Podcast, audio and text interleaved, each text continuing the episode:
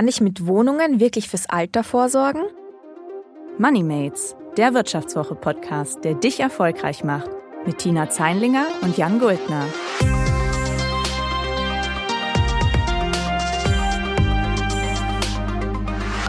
Herzlich willkommen zu Moneymates. Mein Name ist Jan Guldner, ich bin Redakteur bei der Wirtschaftswoche. Und ich bin Tina Zeinlinger, Redakteurin bei der Wirtschaftswoche. Tina, wir haben in letzter Zeit hier immer wieder darüber gesprochen, wie wir schon als junge Menschen fürs Alter vorsorgen können. Um ein Thema haben wir uns da in dem Zusammenhang meistens aber so ein bisschen gedrückt, um das Thema Immobilien, also die Geldanlage in Wohnungen oder Wohnhäuser. Und ich glaube, ich weiß auch so ein bisschen warum. Ich habe nämlich einfach kaum Ahnung äh, bei dem Thema und immer so ein bisschen das Gefühl, dass es mich komplett überfordert. Ja, irgendwie klingt das nämlich auf den ersten Blick alles ziemlich simpel. Also kauf dir eine Wohnung, kauf dir ein Haus und zahl das einfach bis zur Rente ab. Am besten auch noch mit Mieteinnahmen, die du von deinen Mieter einsackst. Aber irgendwie, sobald man einen Schritt weiter denkt, merkt man, dass da doch recht viel dranhängt. Also angefangen von, welche Wohnung, wo finde ich die überhaupt und vor allem, wie kann ich die eigentlich bezahlen. Also je mehr man sich mit dem Thema Immobilien beschäftigt, desto komplexer wird das Ganze. Ja, und damit wir da jetzt nicht weiter so im Dunkeln tappen, haben wir uns heute mal einen Gast eingeladen, der davon wirklich Ahnung hat. Herzlich willkommen, Marco Lücke. Hallo Tina, hallo Jan, schön, dass ich da sein darf. Marco, du bist der Mitgründer von Immocation und du und deine Kollegen, ihr habt es euch so ein bisschen zur Aufgabe gemacht, Menschen beizubringen, wie sie Wohnungen kaufen und vermieten können und wie sie sich daraus auch eine hübsche Altersvorsorge basteln. Und weil wir so viele Fragen äh, an Marco haben, werden wir das Interview heute auf zwei Folgen aufteilen. Heute sprechen wir erstmal über die Grundlagen, also darüber, was man eigentlich so mitbringen und tun muss, um Vermögensaufbau mit Immobilien zu betreiben und wie man es eigentlich dann anstellt, eine Wohnung zu kaufen. Und in der nächsten Folge, in der nächsten Woche, sprechen wir dann darüber, was danach kommt, nämlich das Vermietersein. Also ich würde sagen, legen wir am besten gleich mal los. Marco, also Vermögensaufbau geht doch heute eigentlich ganz einfach. Man denkt sich, ähm, ich kaufe mir einen ETF, einen ETF-Sparplan und muss mich dann irgendwie um gar nichts mehr kümmern.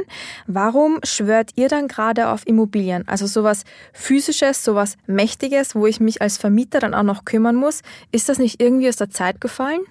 Ja, sehr, sehr, sehr, sehr gute Frage. Also tatsächlich ist es ja sehr charmant, ähm, passiv zu investieren und das hat auch, glaube ich, ähm, mehr als nur eine Daseinsberechtigung. Ähm, wir haben für uns entschieden und eben die, die Leute bei unserer Community, dass sie es aber sehr viel aktiver gestalten wollen.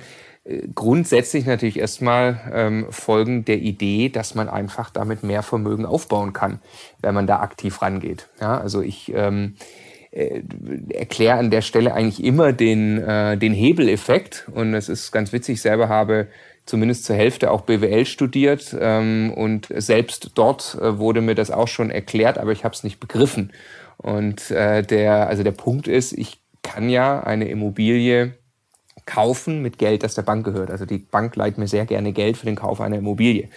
Bei einer Aktie macht das die Immobilien, äh, macht das die Bank nicht. Ja? Also geh mal zur Bank und sag, ich möchte mal für 100.000 Euro Aktien kaufen, könnte mir ein bisschen Geld leihen.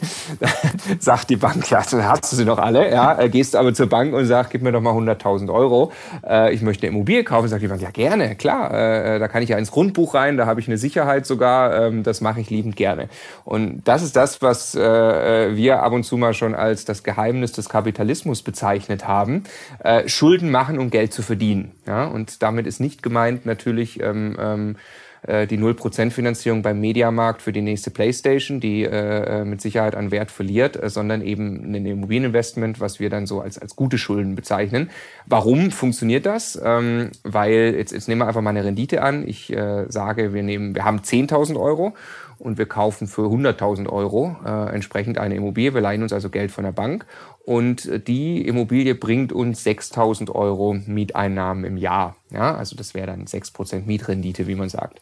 Und das ist schon schon ganz gut, also die muss man erstmal so finden, ähm, aber ähm, äh, ja, kann, kann sich jeder seine eigene Rechnung bilden, ist auch sehr, sehr lageabhängig, aber nehmen wir mal an 6%. Von diesen 6% Mieteinnahmen, also 6.000 Euro, die ich im Jahr mache, ähm, geht natürlich was weg, nämlich Kosten für die Finanzierung. Also die Bank möchte Zinsen haben und es geht was weg für, für die Instandhaltung. Ich muss also Geld auch zurücklegen, weil die Immobilie muss instand gehalten werden und äh, verwaltet werden und so weiter und so fort. Jetzt sei einfach mal näherungsweise, es bleiben mir 2000 Euro übrig von diesen 6000 Euro Mieteinnahmen und die kann ich in die Tilgung stecken. Die gebe ich also auch der Bank, aber das ist eigentlich mein Vermögensaufbau, weil damit zahle ich meine Schulden zurück. Ja, und irgendwann ist die Immobilie abbezahlt und gehört mir. Und ich habe also auf ursprünglich eine Investition von 10.000 Euro, ja, ich habe ja, äh, also von meinem eigenen Geld, der Rest kam ja von der Bank. Mit diesen 10.000 Euro habe ich im ersten Jahr 2.000 Euro verdient. Das bedeutet, ich habe eine Rendite von 20 Prozent auf mein eingesetztes Kapital. Mhm. Und wenn ich das jetzt rübernehme auf den Aktienmarkt, ich habe die gleichen 10.000 Euro, aber ich kriege eben nichts von der, von, der, von, der, von der Bank geliehen, sondern ich muss die 10.000 Euro ähm, direkt in Aktien investieren. Was, was, was macht der DAX im Schnitt im Jahr? Sagen wir 8 Prozent, wenn ich irgendwie sehr passiv oder MSCI World oder wie auch immer mhm. äh, einfach nur einen ETF kaufe, dann habe ich 800 Euro verdient. Ähm, und das ist eben der große Unterschied, warum ich über das Schuldenmachen einen sehr, sehr großen Hebel erstmal habe und ähm, sehr viel mehr Rendite machen kann. Ich, ich muss ergänzen, dass dieser Vergleich äh, hinkt ähm, äh, auf die Jahre gesehen, weil die Aktie äh, hat ja dann einen Vorteil, sie hat einen Zinseszinseffekt, also die verdienten 800 Euro, habe ich ja dann mehr. In Jahr zwei habe ich schon 10.800 Euro. Ja, das heißt, äh, ich äh, nutze den, den Zinseszinseffekt. Während bei der Immobilie in Jahr zwei äh, das Geld in der Immobilie gebunden ist, in, in Form der zurückgezahlten Schulden. Das wird also nicht reinvestiert. Ja? Das heißt, das, also man kann das ist jetzt ein bisschen, das ist kein Äpfel mit Äpfel-Vergleich, 100 Prozent, aber im Kern heißt es, die Bank leiht mir Geld und alles, was meine Investition Geld verdient, bezieht sich auf die 100.000 Euro. Also auch wenn meine, meine, meine Immobilie im Wert steigt, auch nur um zwei Prozent, dann steigen ja 100.000 Euro im Wert. Aber ich habe ursprünglich mal nur 10.000 Euro vom eigenen Geld eigentlich reingetan. Mhm. Das heißt aber, ich muss irgendwie auch damit klarkommen, Schulden gemacht zu haben. Genau, also das ist äh, logischerweise alles entscheidend. Ich muss schlafen können damit, dass ich einen Haufen Schulden aufbaue. Wenn ich oder wenn wir uns das jetzt mal überlegen wollten ähm, und sagen wollten, ich, ich würde es auch gerne so machen, ähm, was wäre denn der erste Schritt? Was brauche ich dafür? Also du hast eben schon gesagt, man braucht 10.000 Euro vielleicht so, das reicht dann und ähm, oder ist das ist das schon eine, äh, eine Kategorie, mit der man arbeiten kann? Ähm, und was brauche ich noch? Also was sind so die die ersten Schritte? Du brauchst äh, Geld und du brauchst Zeit. Und mhm. Geld, ja, also meine erste Immobilie hat 7.000 Euro Eigenkapital gebraucht und hat 58.000 Euro gekostet. Ja, der Rest kam von der Bank. Das ist, äh, also mit 10.000 Euro kannst du das auf alle Fälle machen. Ähm, äh, der Punkt ist natürlich, du solltest auch danach nicht null Euro auf dem Konto haben. Das ist zwar unwahrscheinlich, aber es kann auch sein, dass direkt nach dem Kauf der Immobilie der Mieter auszieht, du renovieren musst, sonst irgendwas passiert. Also ich würde schon empfehlen, nach dem Kauf der Immobilie noch ein paar tausend Euro auf dem Konto zu haben. Ja, ähm, aber so. Also du, mit 10.000 Euro, je nach Preisklasse der Immobilie, äh, kannst du auf jeden Fall vorstellen zu starten. Wir sagen ganz gern 20.000 wäre schon nicht schlecht. Ja. Mhm. Ähm, kennen aber auch viele, die natürlich mit deutlich weniger und finanzieren dann 110, 115 Prozent. Ich halte das für sehr, sehr riskant. Ähm, aber das muss natürlich jeder am Ende für sich wissen. Nach einer kurzen Unterbrechung geht es gleich weiter. Bleiben Sie dran. ChatGPT und andere Technologien verändern unsere Arbeitswelt rasant. Bei der Veranstaltung Work in Progress diskutieren wir in der Handelsblatt Media Group die Zukunft des Arbeitsmarktes, HR-Trends, KI, mentale Gesundheit und neue Leadership-Perspektiven. Sei am 13. und 14. Juni in Düsseldorf oder virtuell dabei und melde dich jetzt an unter work-progress.de. Ähm, was ist denn eigentlich das Ziel? Also wann kann ich sagen, ich muss vielleicht gar nicht mehr arbeiten gehen und ich lebe nur noch von meinen Mieteinnahmen? Das kommt stark darauf an, ähm, wie viel Zeit du mitbringst, auf diesen Zeitraum zu warten. Also das ist genau das, was ich gerade, was ich gerade meinte mit unserem eigenen Immobilienprojekt, was dann irgendwann für, für etwas ausgeartet ist, weil wir unsere Zielsetzung gegeben haben. Wir wollen quasi ein bedingungsloses Grundeinkommen für uns selbst erschaffen, ähm, das auch so auf. Aber ja? ja, Entschuldigung, dass ich dich jetzt unterbreche, aber mit wie viel habt ihr denn angefangen, um da so einen groben Eindruck zu bekommen? Also wie viel Zeit hast du am Anfang mitgebracht? Also, also genau, das ist vielleicht der, der interessante Zeitraum war so, wir haben innerhalb von anderthalb Jahren sechs kleine Wohnungen gekauft, zu zweit. Das habe ich neben einem Fulltime-Job gemacht. Da war ich äh, im Vertrieb, äh, da war ich 29 Jahre alt, hatte eher 60, 70 Stunden Wochen und habe das nebenbei gemacht. Das Aufwendige daran war die Akquise, also die Suche der Immobilie. Dann noch ein bisschen Aufwand, die Immobilie in Betrieb zu nehmen, wenn man sie gerade gekauft hat, also die, die Wohnung. Äh, und die, das Ergebnis dieser sechs Wohnungen ist eine Altersvorsorge. Wir wissen also, in 30 Jahren sind diese sechs Wohnungen abbezahlt und dann haben wir wahrscheinlich aus den Wohnungen in heutiger Kaufkraft zwei, vielleicht 3000 Euro jeden Monat Zusatzeinkommen. Ja, und das ist natürlich dann eine wunderbar funktionierende Altersvorsorge. Ähm, Im Hier und Jetzt sind die, die, die Cashflows, die Überschüsse deutlich, deutlich weniger, weil ich ja noch eine Bank gerade habe, die dagegen läuft. Und das ist genau der, der, der Punkt, den ich noch machen wollte. Ähm, wenn, du, wenn du sagst, ich möchte in 30 Jahren davon leben, dann kannst du das sehr gemütlich angehen lassen. Wenn du sagst, ich möchte in fünf Jahren davon leben, dann hast du Stress. Und du sprachst ja auch eben an, die Akquise ist da in dem Fall so wahrscheinlich der erste Schritt, ähm, um, um sozusagen zu dieser äh, gemütlichen Situation irgendwann hinzukommen. Ähm, was muss ich denn eigentlich wissen, wenn ich so eine Immobilie finden will oder beziehungsweise wonach haltet ihr genau Ausschau? Was ist euer Traumobjekt, wenn ihr jetzt sagt, ähm, äh, das will ich jetzt die nächsten 30 Jahre halten und das wird meine Altersvorsorge? Also entscheidend bei der Immobilie ist die Lage. Das ist etwas, was ich nicht verändern kann. Das heißt, man muss sich im Vorfeld, nicht beim einzelnen Objekt, sondern man muss sich im Vorfeld sehr gut überlegen, wo man eine Immobilie kauft. Das macht einen riesen Unterschied, ob ich in der Innenstadt in München nach einer Immobilie suche oder äh, im Osten auf dem Land. Ja, ähm, und irgendwo dazwischen liegt wahrscheinlich die Wahrheit für eine gute Altersvorsorge. Und dann würde ich äh, erstmal immer nach einem Quadratmeter Kaufpreis gucken, dass äh, ich ein Gefühl habe, was ist an dem Markt üblich. Ja, sagen wir 2000 Euro auf einen Quadratmeter wäre ein üblicher Kaufpreis, habe ich rausgefunden. Dann würde ich gucken, dass ich mir Immobilien anschaue, die da drunter liegen. Und dann würde ich im zweiten Schritt die, äh, die Mietrendite ausrechnen. Das heißt, ähm, ich äh, würde mir anschauen, wie das Verhältnis ist von meiner Jahreskaltmiete äh, zum Kaufpreis. Und Kannst du das nochmal kurz wenn, erklären? Sorry. Ja, ja klar, Äh, ähm, ganz, ganz wichtiger Punkt. Ja. Also ich äh, schaue mir an, was bringt die Immobilie an Miete jeden Monat, die Kaltmiete. Mhm. Das nehme ich mal zwölf. Und dann ist die Frage, wie viel Prozent ist das vom Kaufpreis? Mhm. Ja, andersrum ist es der Faktor, der Makler spricht gern vom Faktor, aber eigentlich geht es um die Mietrendite. Äh, die bewegt sich dann irgendwo in einem Fall, in, in München bin ich vielleicht bei zwei bis drei Prozent. Vom Kaufpreis ist die Miete, das heißt, weil die Kaufpreise astronomisch hoch sind schon in München, während ich ähm, in sehr renditestarken Lagen bin ich dann vielleicht bei acht Prozent, äh, weil die Kaufpreise entsprechend niedriger sind. Und das ist mhm. deshalb so entscheidend. Sorry. Nur den, den, den, mhm. den Punkt noch. Das ist, das ist deshalb so entscheidend, die Mietrendite, weil von, der, von den Mieteinnahmen muss ich ja die Bankrate bezahlen und die Kosten bezahlen. Und ich weiß ja eben, meine Bankrate ist beispielsweise vier Prozent. Äh, wenn die Mietrendite also sechs Prozent ist, dann habe ich noch zwei über äh, für die Kosten und für Instandhaltungsrücklage. Für dich als Immobilienprofi ist das wahrscheinlich jetzt eine ziemlich doofe Frage, aber wo finde ich denn eigentlich heraus, welcher Quadratmeterpreis typisch ist für so ein Kaufobjekt und andersrum auch, wie finde ich raus, welcher Mietpreis angemessen ist? Also überhaupt keine doofe Frage, weil äh, darüber zerbrechen sich auch die Profis äh, permanent den Kopf. Ähm, weil das ja ein äh, intransparenter Markt erstmal grundsätzlich ist. Also beim Aktienmarkt, da kann ich äh, online nachgucken, welchen Preis heute jeder exakt gleich für diese Aktie bezahlt. Bei Immobilien ist das, schwankt das tatsächlich. Ähm, aber nichtsdestotrotz kann ich mir natürlich äh, auf den, äh, gängigen Immobilienportalen einfach selber einen Preiseindruck verschaffen, indem ich mir die Anzeigen anschaue.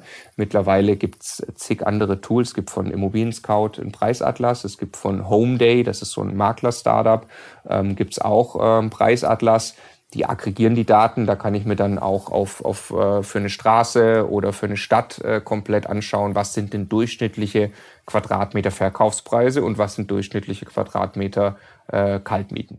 Und wo habt ihr äh, so zuletzt zugeschlagen? Also was waren da gute Lagen, wo ihr gesagt habt, da äh, haben wir irgendwie ganz gute Erfahrungen gemacht, wo wir unter dem Durchschnittspreis äh, ja was bekommen konnten? Also da Äh, da Oder ist das geheim? Ja, nee, da, da, nein, also wir reden da äh, auch drüber, weil es ist genau Teil unserer Mission bei Immocation, dass mhm. wir Transparenz reinbringen wollen. Mhm. Ähm, ich sage immer nur, unsere Co-Investoren killen uns immer ein bisschen, weil die wollen natürlich noch ein bisschen Vorsprung haben im Markt. äh, mit denen, aber da hat auch jeder seine eigene Wahrheit. Ne? Also was ich gerade toll finde, ist die Story in Brandenburg. Äh, halbe Stunde bis anderthalb Stunden von Berlin weg. Ähm, da gefühlt äh, ist eine, eine, Entwicklung zu sehen. Da ist es noch nicht teuer, äh, noch nicht so teuer. Na, der äh, Tesla Gigafactory vielleicht auch? Das hat schon äh, der ein oder andere mehr gehört, da okay. ist es schon teuer. Okay. Ähm, aber ja, wir haben tatsächlich auch 15 Minuten von dort entfernt ein, ein Mehrfamilienhaus gekauft und sind extrem glücklich damit. Mhm. Also das haben wir auch erst äh, vor, weiß ich nicht, acht Monaten gekauft oder so. Ähm, und mittlerweile haben schon mehr von Tesla gehört, so dass das tatsächlich auch im Wert steigt. Aber äh, man merkt, wie Berlin brutal nach außen drückt. Äh, Leute wohnen sehr gerne ein, anderthalb Stunden von Berlin weg, auch wenn sie nicht in Berlin arbeiten, aber einfach die Nähe äh, schätzen sie sehr. Und das, das ist eine eine sehr dynamische Entwicklung, die ich, die ich gut finde, ähm, um, um zu investieren. Und als zweites sei trotzdem Bayern hervorgehoben. Es ist brutal teuer, aber Süddeutschland generell ist äh, extrem strukturstark. Wenn ich sage, ich brauche keinen Cashflow im Hier und Jetzt, ich bin vielleicht bereit, sogar noch ein bisschen was draufzuzahlen jeden Monat, ähm, aber zum Großteil zahlt mein Mieter mir ein paar Immobilien in Bayern ab, dann habe ich natürlich da ganz tolle Lagen gekauft. Nach einer kurzen Unterbrechung geht es gleich weiter. Bleiben Sie dran. Wie steht es um den Standort Deutschland? Wie entwickelt sich der Goldpreis? Wie führe ich in meinem Unternehmen KI ein? Ich bin Horst von Butler, Chefredakteur der Wirtschaftswoche und jeden Tag liefern wir Ihnen Analysen, Kommentare, Reportagen und Hintergründe, damit Sie fundierte Entscheidungen treffen können. Sei es für Ihr Geld, Ihre Immobilien, für Ihre Karriere oder für das eigene Unternehmen. Wir begleiten Sie beim nächsten Schritt und wir denken an den nächsten Schritt. Für unsere journalistische Arbeit wurden wir jetzt sogar mit dem European Publishing Award ausgezeichnet als Magazin des Jahres und das wollen wir mit Ihnen feiern. Auf vivo.de slash ausgezeichnet können Sie jetzt drei Monate lang die Vivo zum halben Preis lesen. Also da würde ich ja zuschlagen. Ich freue mich auf Sie. Mhm. Mal angenommen, ich habe mich jetzt entschieden, okay, Region Brandenburg oder vielleicht auch Südbayern wäre interessant. Wie stelle ich dann die Suche an? Also gehe ich dann auf ImmoScout oder google ich einfach ähm, Immobilien in Bayern? Also wie stellt ihr die Suche an? Klingelt ihr vielleicht sogar an Häusern ähm, oder an Wohnungen?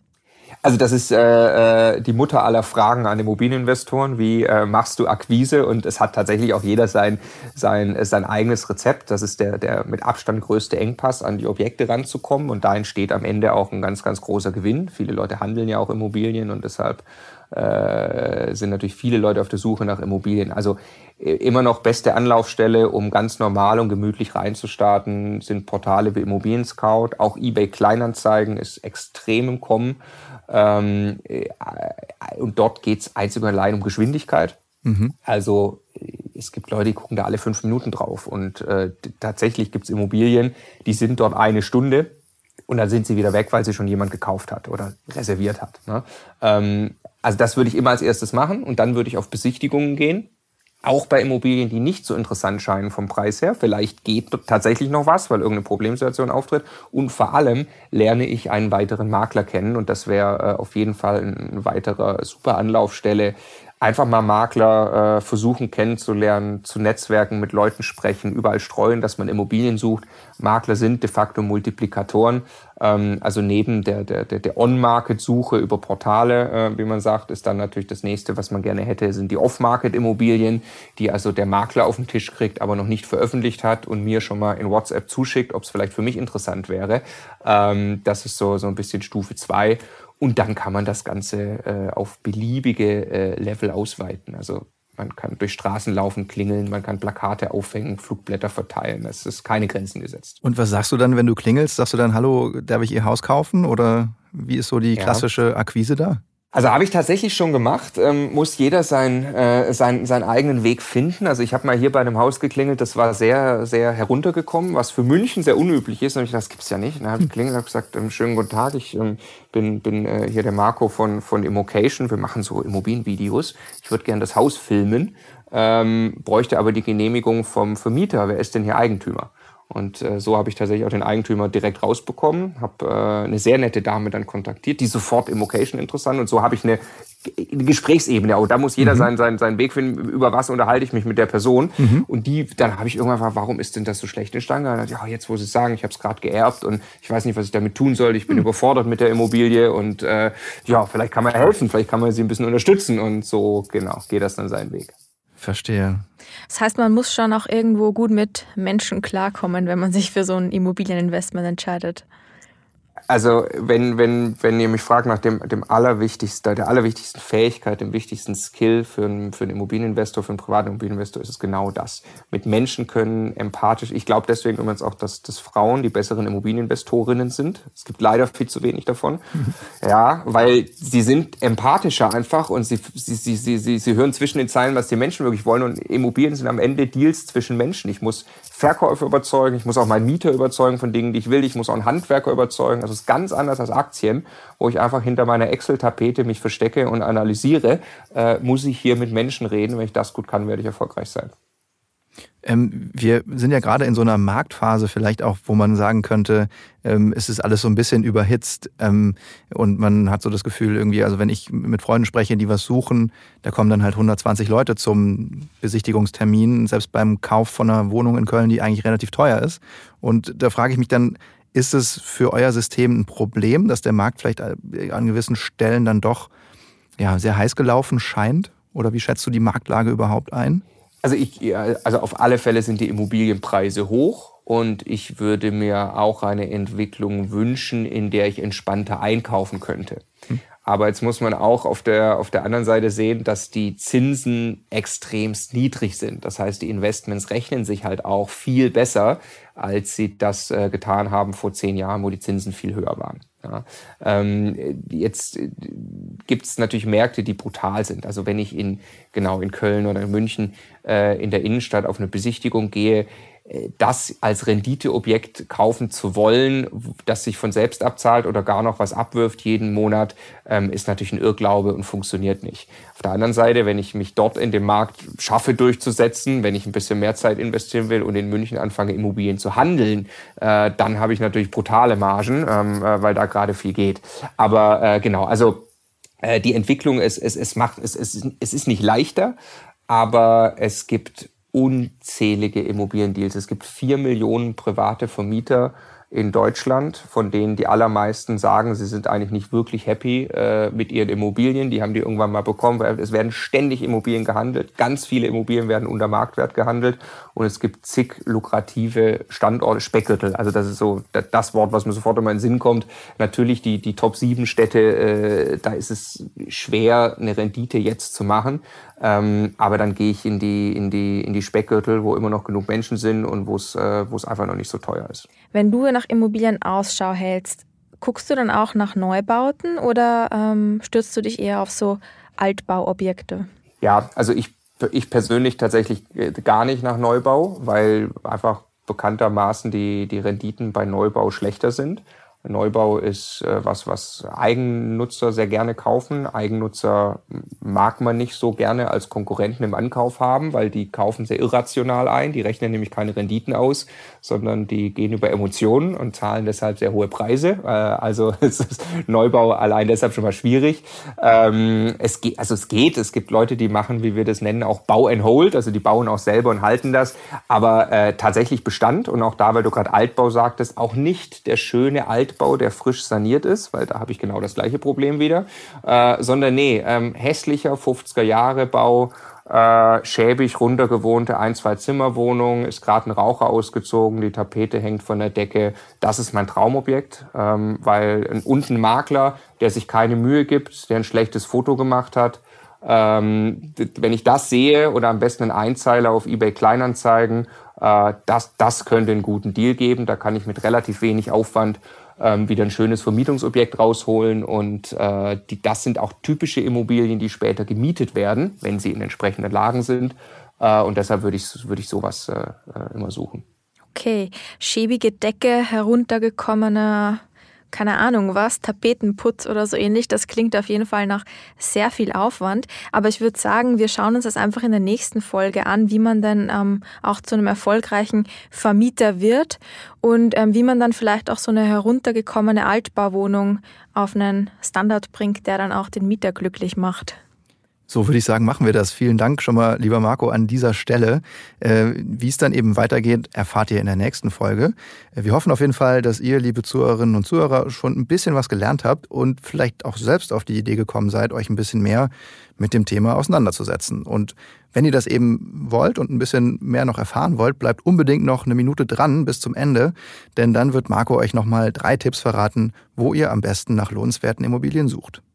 Und wenn ihr selbst schon ein paar Erfahrungen als Immobilienanleger gesammelt habt, teilt sie uns gerne auf den üblichen Kanälen per WhatsApp, Instagram oder E-Mail. Die Kontaktdetails findet ihr wie immer auch in den Show Notes. Und jetzt hört ihr wie gesagt nochmal Marco von Immocation. Ähm, er verrät euch gleich drei Tipps, wo ihr gute Immobilien findet und wie ihr die Immobiliensuche gut anstellt. Wir sagen Servus, Pfirti und Baba. Ja, hier kommen also noch meine äh, Top 3 Tipps, um Immobilien zu finden. Anlaufstelle Nummer 1, absolut im Kommen, äh, ganz klar eBay Kleinanzeigen. Dort äh, ja, kann man sehr äh, günstig inserieren als Verkäufer oder kostenlos inserieren. Deshalb äh, sind oft dort Immobilien zu finden, die äh, es eben nicht auf Immowelt äh, und ImmoScout gibt. Nummer zwei, ganz klar der Makler. Der Makler ist oft deshalb unbeliebt, weil er äh, gefühlt eine fette Provision nimmt. Die Provision zahle ich aber sehr gerne, sogar aus dem Eigenkapital, wenn ich dafür eine gute Immobilie bekomme. Und Makler sind einfach Multiplikatoren, die machen den ganzen Tag Akquise. Das heißt, es lohnt sich unbedingt, sich mit Maklern zu vernetzen, wenn ich äh, eine oder gar auch mehrere Immobilien kaufen will. Tipp Nummer drei, ähm, ich habe überlegt, Social Media zu sagen, ähm, da geht auch viel, aber es ist auch nicht, also es äh, ist auch nicht der, äh, der einfachste Weg. Deshalb sage ich, die Wohneigentümergemeinschaft, das ist eine Gemeinschaft, äh, wenn äh, mehrere Eigentümer in einem Haus Wohnungen besitzen, dann treffen die sich einmal im Jahr zu einer Versammlung und ganz viele von denen haben keine Lust mehr auf ihre Immobilien. Bedeutet, wenn ich entweder über Hausverwaltung oder weil ich selbst eben schon eine Immobilie, eine Wohnung in einem Haus gekauft gekauft habe, einfach mal einen Rundbrief schreibe an die anderen Eigentümer, dass ich grundsätzlich Immobilien suche, dann kommt dabei auch sehr oft mal was Positives bei raus. Das war MoneyMates, der Wirtschaftswoche-Podcast, der dich erfolgreich macht. Mit Tina Zeinlinger und Jan Guldner. Produziert von Anna Höhnscheid.